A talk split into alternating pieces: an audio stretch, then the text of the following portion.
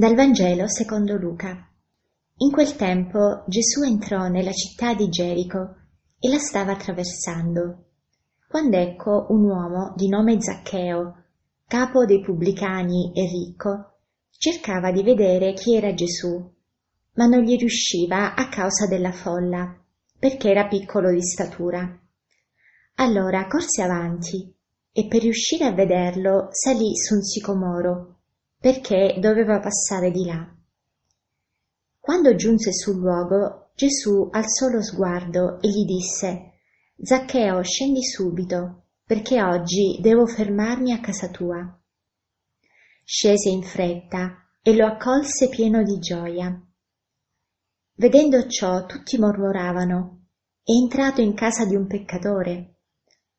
Ma Zaccheo, alzatosi, disse al Signore: «Ecco, Signore, io do la metà di ciò che possiedo ai poveri, e se ho rubato a qualcuno restituisco 4 volte tanto». Gesù gli rispose: «Oggi per questa casa è venuta la salvezza, perché anche egli è figlio di Abramo. Il figlio dell'uomo, infatti, è venuto a cercare e a salvare ciò che era perduto». Ogni volta che leggo e medito questo episodio del Vangelo, mi ritrovo sempre con una domanda nel cuore, una domanda che vorrei fare a Zaccheo. Che cosa ti è successo dentro quel giorno in cui Gesù è venuto a casa tua?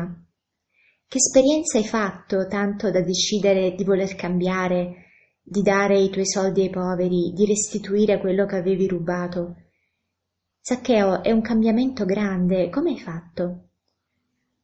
Tu eri il boss di tutti i pubblicani, di tutti quegli impiegati dei romani che facevano come lavoro quello di riscuotere le tasse, ma senza pietà, addirittura mangiandoci sopra, perché chiedevate tutti più del dovuto. La gente vi odiava e si capisce pure perché. Tu poi eri il boss, chissà come ti guardavano male. E quel giorno, o pomeriggio, non lo sappiamo, in cui Gesù è venuto nel tuo paese, tu l'hai saputo e hai fatto di tutto per vederlo. D'altra parte eri abituata a rubare, a imbrogliare, e sapevi bene che la gente non ti avrebbe mai fatto passare davanti, figurati. E anche lì però hai trovato uno stratagemma, un modo astuto per rubare un posto in prima fila. E questa volta però volevi rubare lo sguardo di Gesù. Volevi sapere che faccia avesse questo profeta, questo guaritore, questo maestro, che uno dei tuoi dipendenti, Matteo, aveva deciso di seguire licenziandosi dal lavoro, un lavoro poi così buono. E chi gli aveva fatto fare? Che faccia aveva questo Gesù? Cosa aveva di tanto straordinario?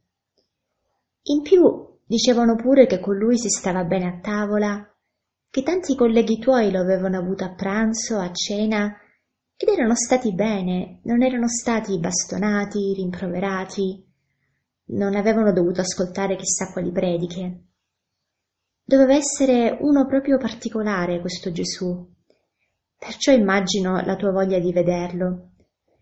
Ma pure noi, sai Zaccheo, a volte facciamo a spintoni, quasi a botte, per vedere da vicino il Papa, un attore, un cantante, qualcuno di famoso, insomma, con cui farci un selfie da mandare a tutti.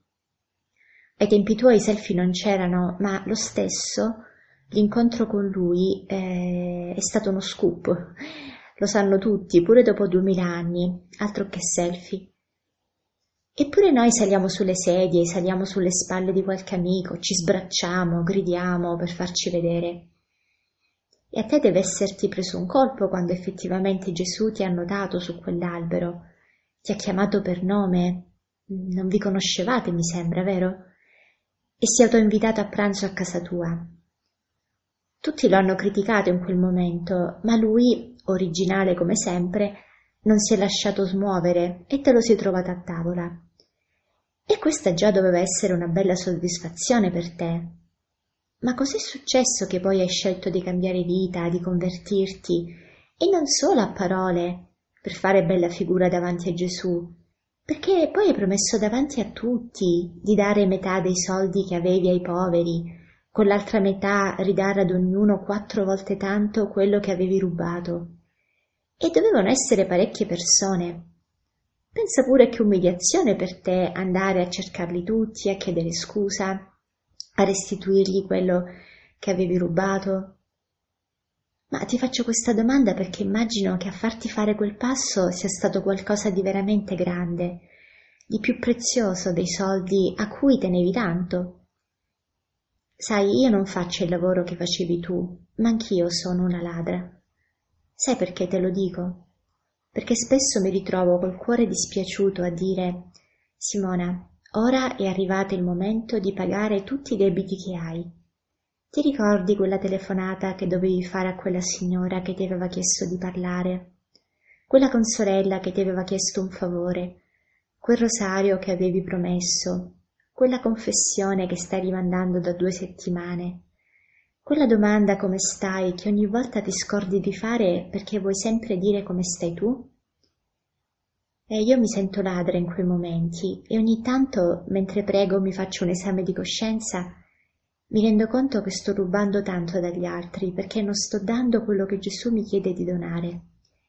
E ti invidio perché tu ce l'hai fatta a decidere di pagare tutti i debiti, mentre io ancora qualcosa per me la tengo stretta, nascosta, sai, non si sa mai.